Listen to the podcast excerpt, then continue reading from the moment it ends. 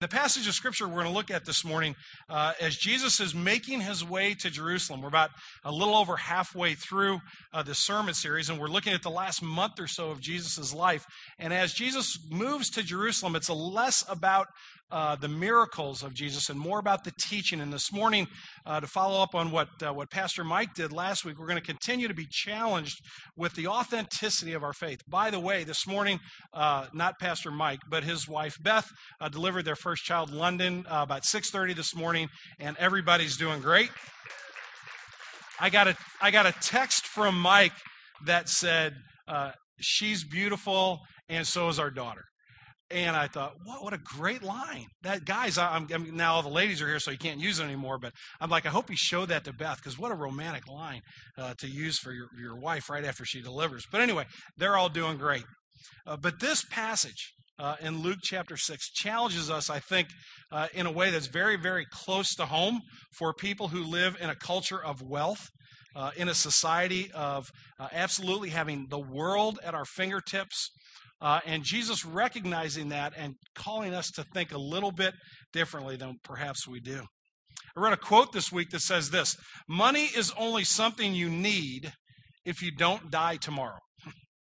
Money is only something you need if you don't die tomorrow. Now, I, I, looked at that quote for several minutes before I think I began to get my mind around what the person was trying to say. And I think what he was pointing to is that there is a necessity of money. You, you do need to be able to provide for your family. You do need to, to earn a living and to have a job and so on and so forth and a roof over your head. And, and as Andy said, the folks we go to serve are trying to do just that.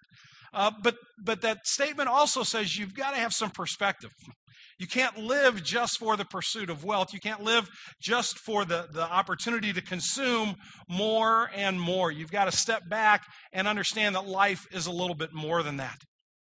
I want to suggest to you this morning that that stepping back and taking a good, honest look is much harder uh, than it would appear. We live in a society that has absolutely no balance or no regard uh, for wealth. We are consumed with the idea of consuming. Greed has actually become a good word in our terminology. We live for temporal comfort.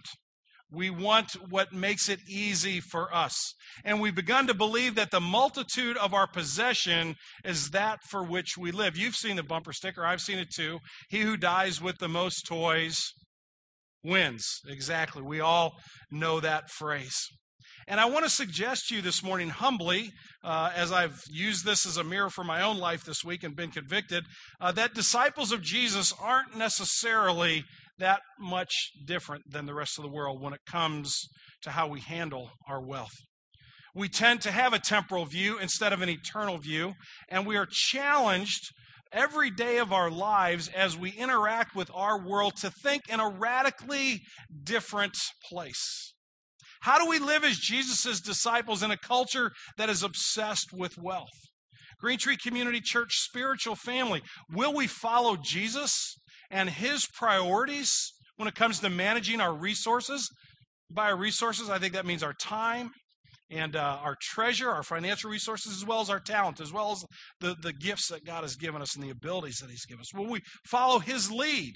Or will we look more like the fallen world and its priorities. That's the challenge before the house. I will tell you that this text is kind of an in between, you know, kind of right between the eyes kind of text. It, it maybe will make you squirm just a little bit and feel a little bit uncomfortable, but I felt uncomfortable all week dealing with it, so I'm going to invite you into my pain. Luke chapter 12, verse 13 and following. Someone in the crowd said to him, Teacher or Rabbi, tell my brother to divide the inheritance with me. But he said to him, Man, who made me a judge or an arbitrator over you? And then he said to them, Take care and be on your guard against all covetousness, for one's life does not consist in the abundance of his possessions. he told them a parable, saying, The land of a rich man produced plentifully. And he thought to himself, What shall I do? For I have nowhere to store my crops.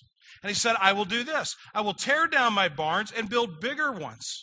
And there I will store all my grain and my goods. And I will say to my soul, Soul, you have ample goods laid up for many years.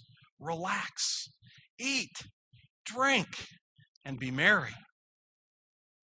But God said to him, Fool, this night your soul is required of you, and the things you have prepared, whose will they be?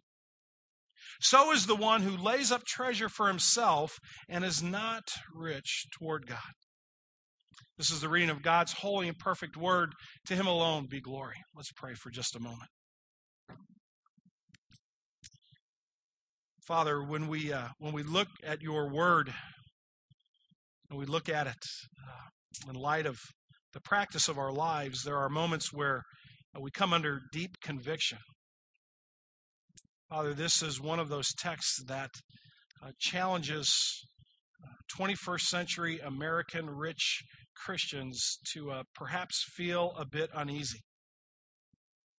And so, Lord, I pray this morning that as we wrestle with these words and as we try to perhaps um, make them say something they're not or brush them aside, that, Father, your spirit and your word would penetrate our souls. Father, I pray that we would not see condemnation in this text because that's not why you put it in Scripture. It's not here to, to uh, force us to feel bad about ourselves. It's not here to be used as a tool to, to raise money for the church. Father, it is, it is here to give us the keys to life and to help us understand that your kingdom is an eternal kingdom. And that we're, we're playing in a mud puddle when we could be living in a palace. Well, Father, I pray that your spirit, that your word would teach us this morning. Man's word is inconsequential. Lord, Lord, what I have to say is irrelevant, it carries no weight. But your gospel is truth. And it is power and it is life for all who will believe. So, Lord Jesus, whether we are here this morning claiming to be your disciple or whether we're here this morning as a cautious skeptic, I pray that you would do one thing for all of us that you would give us believing hearts. I pray in your name. Amen. Well, as we uh, as we go through this text, I think the, the very first verse, verse 15, uh, gives us what I call uh, a revealing request. Uh, somebody in the crowd has been following Jesus, and again, he's on his way to Jerusalem. There, there are massive throngs of people around him. And in the midst of, of this journey, uh, somebody kind of raises his hand and says, Lord, I got, I got something I want to say and he comes before Jesus, and he isn't identified other than someone in the crowd, but he says, The Lord, teacher, tell my brother to divide the inheritance with me. Now, this is not an odd request for Jesus' day. It was very normal for the rabbis of Jesus' day to be kind of the arbitrators between folks. And so you could have somebody come to Jesus and, and maybe a couple of friends or, or a couple of family members and say, okay, now, Lord, we, uh, or Rabbi, we have this issue. Would you please decide it? And whatever your decision is, we'll, we'll abide by it. This is a very uh, normal thing to happen. But what isn't normal here is that this guy doesn't come asking Jesus to do what's fair. He shows up with this, with this revealing request because I believe it speaks to the place of his heart. He doesn't say, Lord, would you uh, listen to my brother's side of it? And would you listen to my side of it? And then would you decide what's fair and right and best for both of us? He's already way down the road past that. He already knows that his brother's a big sinner in this. He knows that his brother's gotten wrong. He knows that his brother is selfish. He knows that his brother is, is a hoarder and he isn't going to let him have some of the inheritance. And so he hasn't come to Jesus asking Jesus to decide. He's saying, Lord, I've already figured it out. Now my will be done. He's saying, Jesus, do what I want you to do. It's a very uh, revealing request. It shows us the nature of this man's heart. But I think if we're willing to take a look at it personally, it may also perhaps show something about my heart and about your heart. I've tried to examine my prayer life the last couple weeks as I've been building towards this sermon, and I'm and I am uh, ashamed to say that more often than not, I come to God with the phrase, "My will be done." Lord, I've got to figure it out. I, I don't need you to, to tell me what direction I ought to go. I need to tell you, and I need you to answer accordingly. And Jesus steps back and wants to help this man see the darkness in uh, where he is living and the danger in which he is spiritually, hopefully, in order to give him and those who would be willing to w- listen to his words life.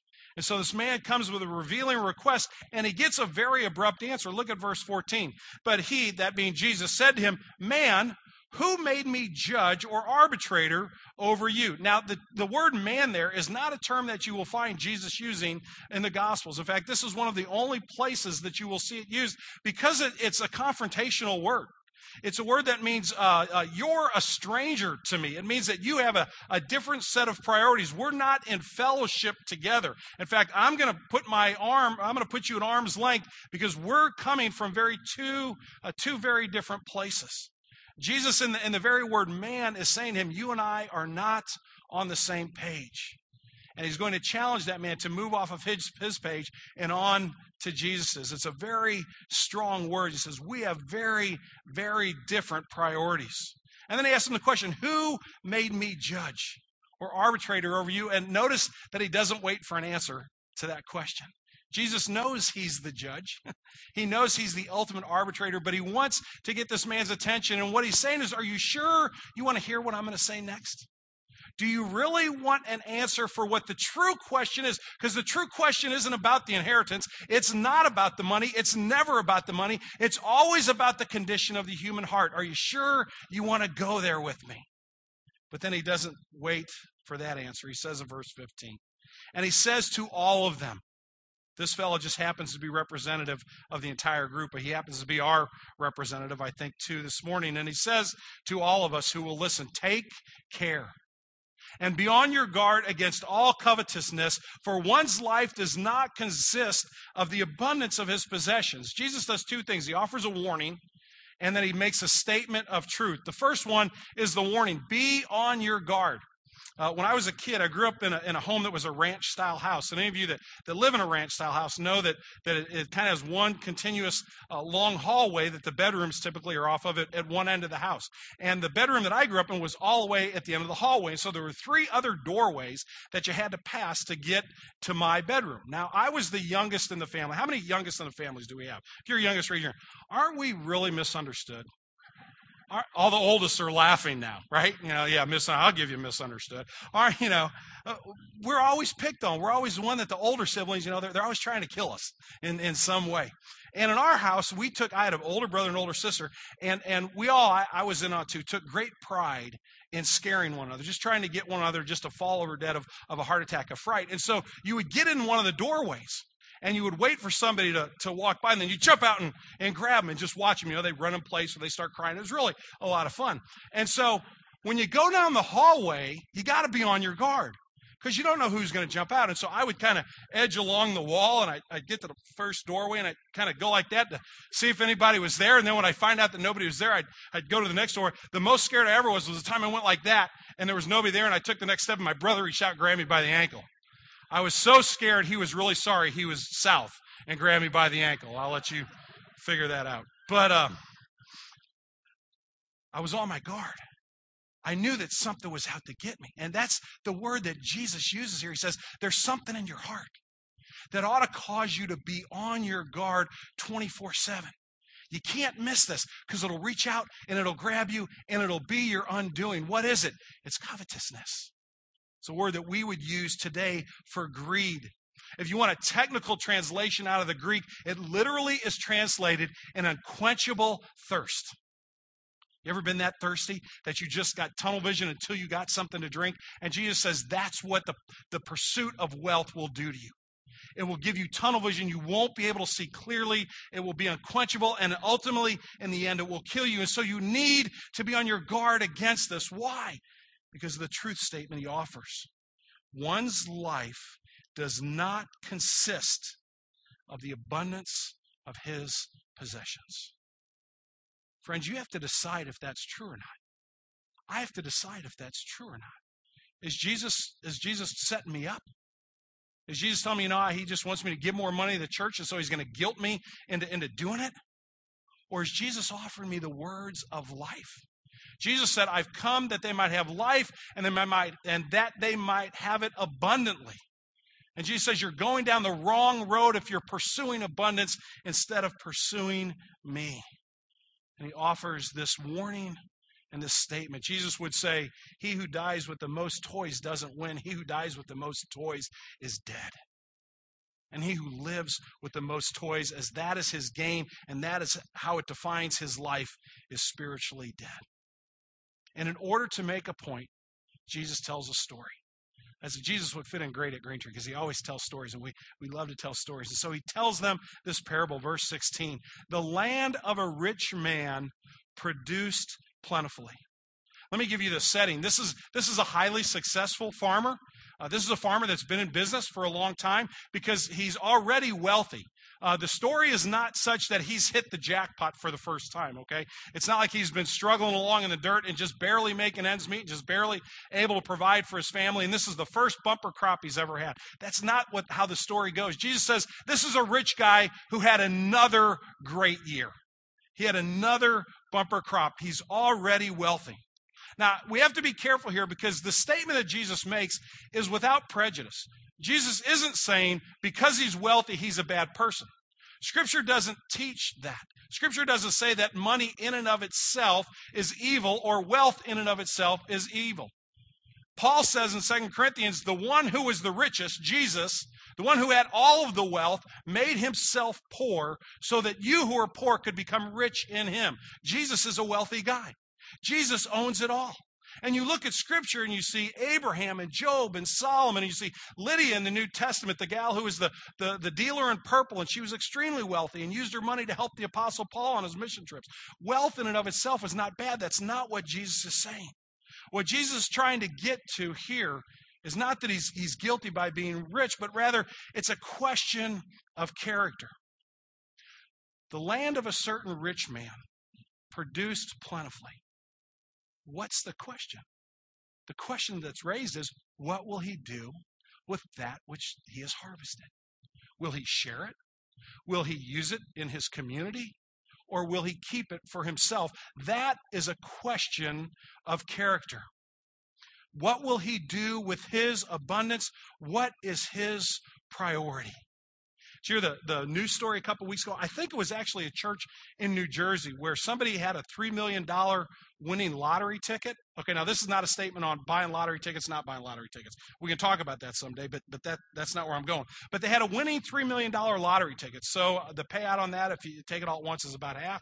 So a million and a half dollars. They put the lottery ticket in the offering plate for the church.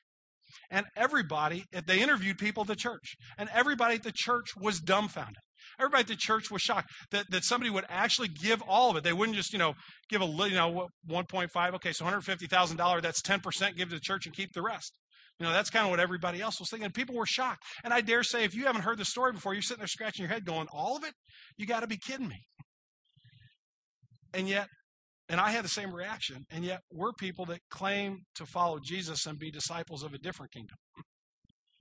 You see how insidious it is? You see how the seeds of greed are in our hearts? And the warning about character is a warning for you and for me this morning. Andy's story about being able to go through the grocery store and help another family stock up. I've had that experience. Uh, the first year I went, I've been on the trip twice. The first year I went, I got to be one of the people that went to the grocery store with those folks. It's amazing to be on, on the on the flip side of that provision and to be able to say that the, the store is all yours. Take, take what you want, get what you want. We are going to provide. And yet we're so surprised when we see that kind of character in the pages of Scripture and, and the lives of disciples. It's a question of character. Unfortunately, this fellow flunks the test because not only do we see this question of his character, but it's answered in an obsession that is observed. Look at verse 17 through 19. Uh, and he's thought to himself, what shall I do? For I have nowhere to store my crops. And he said, I will do this I'll tear down my barns and build larger ones, and there I will store all my grain and my goods. And I will say to my soul, Soul, you have ample goods laid up for many years. Relax, eat, drink, and be merry. This man is obsessed with his possessions. He already has more than he needs.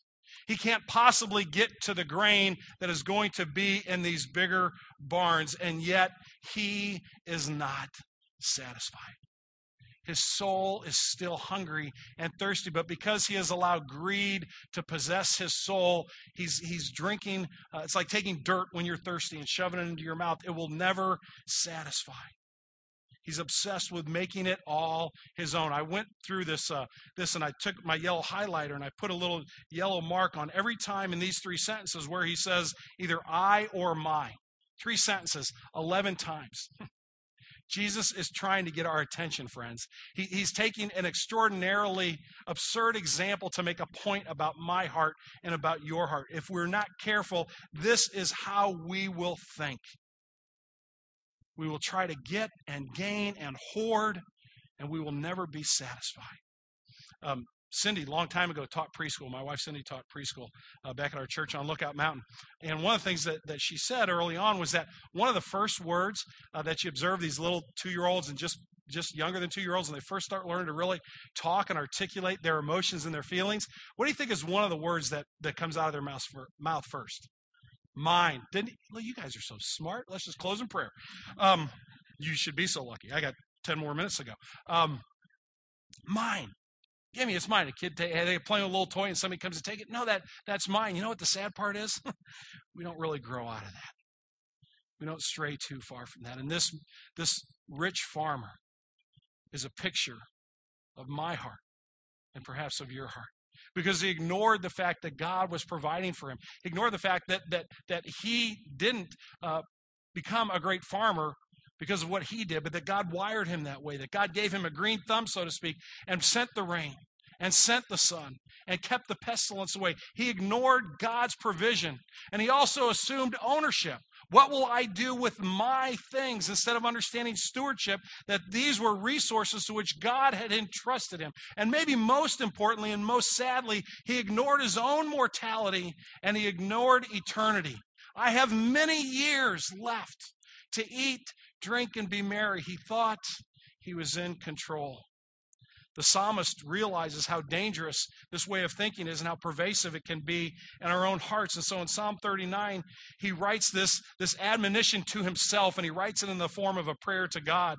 In verse 4 of, of chapter 39 of the Psalms, it says this O Lord, make me know my end, and what is the measure of my days. Let me know how fleeting I am. Behold, you have made my days a few hands' breadths, and my lifetime is nothing before you. Surely all mankind stands as a mere breath. Surely a man goes about as a shadow. Surely for nothing they are in turmoil. Man heaps up wealth and does not know who will gather. This poor farmer, because that's really what he was. He wasn't rich, he was spiritually bankrupt. Doesn't see his own poverty, he doesn't see his own dilemma. And the sad part of this is think of what could have been. Think about the poor in his own community. Think about the people who perhaps had uh, were down on their luck, so to speak, or were trying hard to provide for their families and couldn't quite make it. Think about the impact they could have had. Think about the grace that was his opportunity to bestow upon others. Think about the riches he could have had in Christ, so to speak, by coming alongside others and providing for them, and he let it all go. He threw it all away. Does this describe us? I know it can describe me. And it comes to a catastrophic conclusion. Look at verse 20. But God said to him, the one who's really in charge, fool. This night your soul is required of you.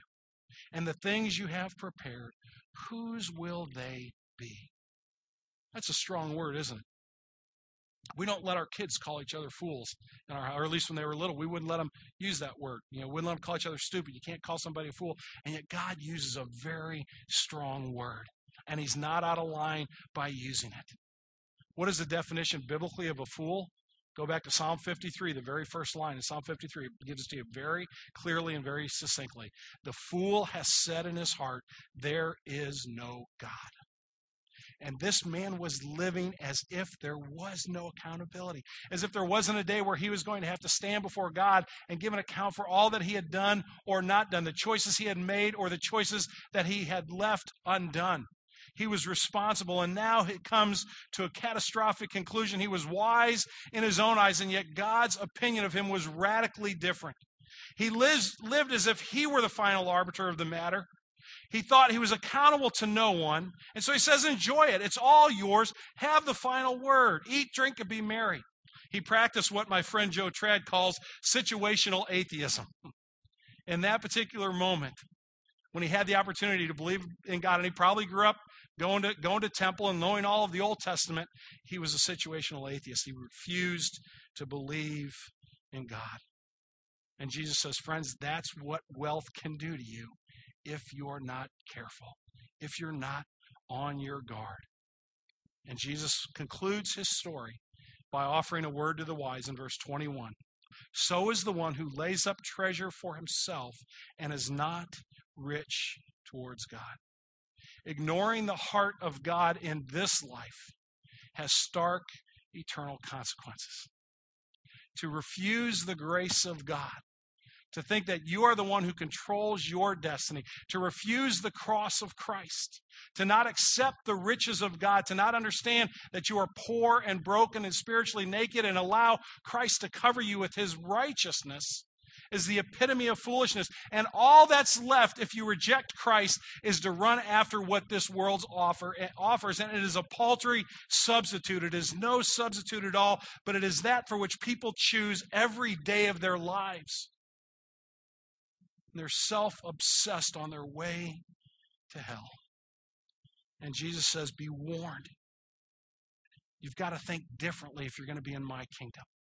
My kingdom is a kingdom that is rich toward God. What does that mean? It simply means that I'm going to make God's priority my priority. What's God's first priority? That I call upon the name of Jesus for salvation. If you haven't done that, that's the first starting point. This isn't about giving money to a church so you buy your way into heaven. God forbid, that's not even close to the truth. This is about understanding your spiritual poverty and putting your faith in Christ for salvation. But then, disciples, those of us who call ourselves followers of Jesus, from that moment forward, it means a life of honesty. it means a life of, of believing the truth of the gospel and applying it to our lives so that I can raise my hand first and say, I'm the greediest person in this room. Trust me. say that's true. And yet know that Christ can change my life and know that it doesn't have to be that way. I can put my trust and my hope in Him. And the way that works its way out, there's too many stories to tell. One of the ways it works out is pulling three shopping carts around a grocery store, Tijuana. The way it works out in our household, there's a picture on the, the uh, refrigerator of little J. I can't even pronounce her name. She's got 30 letters in her name. Our little compassion girl that we sponsor who lives in India works out in a lot of different ways. It works out a lot of you going through the hallways of this building on Sunday mornings into classrooms and using the talents that God has given you to share with little ones the glory of Jesus. I beg you, I plead with you to live with an eternal perspective, the riches that Christ wants to offer. Let's pray.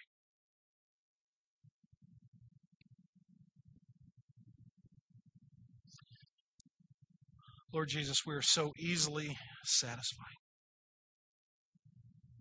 with the things that just don't count. Father, if I were to spend the next hour or so recounting all the ways in which I chase after the wrong things in this life, I wouldn't get through my list. Lord, we're about to sing I Surrender All. And I think I figured it out that I surrender about 37.6%. Father, may this be the prayer of our hearts. That we've experienced your grace and your mercy through the cross of Christ, and now we want to live in the shadow of that cross. And we want to have an eternal perspective, not a temporal perspective. And yet, Father, it's so hard. We live in a world that just blasts us with information about what else we need and how the spiritual hunger of our soul can be met by the products of earth. And Father, we bought into that lie. So I pray this morning that as we sing this song, as we sing, Take My Life, that we would sing them as prayers to you, that we would cry out to you, God, that you would change my heart today, that you would maybe continue changing my heart or begin the process for the first time. Give me an eternal perspective. That you have met my need in Christ Jesus, and you now give me the freedom to lay aside all the stuff that the world says is important and to follow kingdom priorities, to be rich towards you, to give my life for the sake of the gospel of Jesus Christ, so that others who are poor might become rich in him also. I pray in Jesus' name.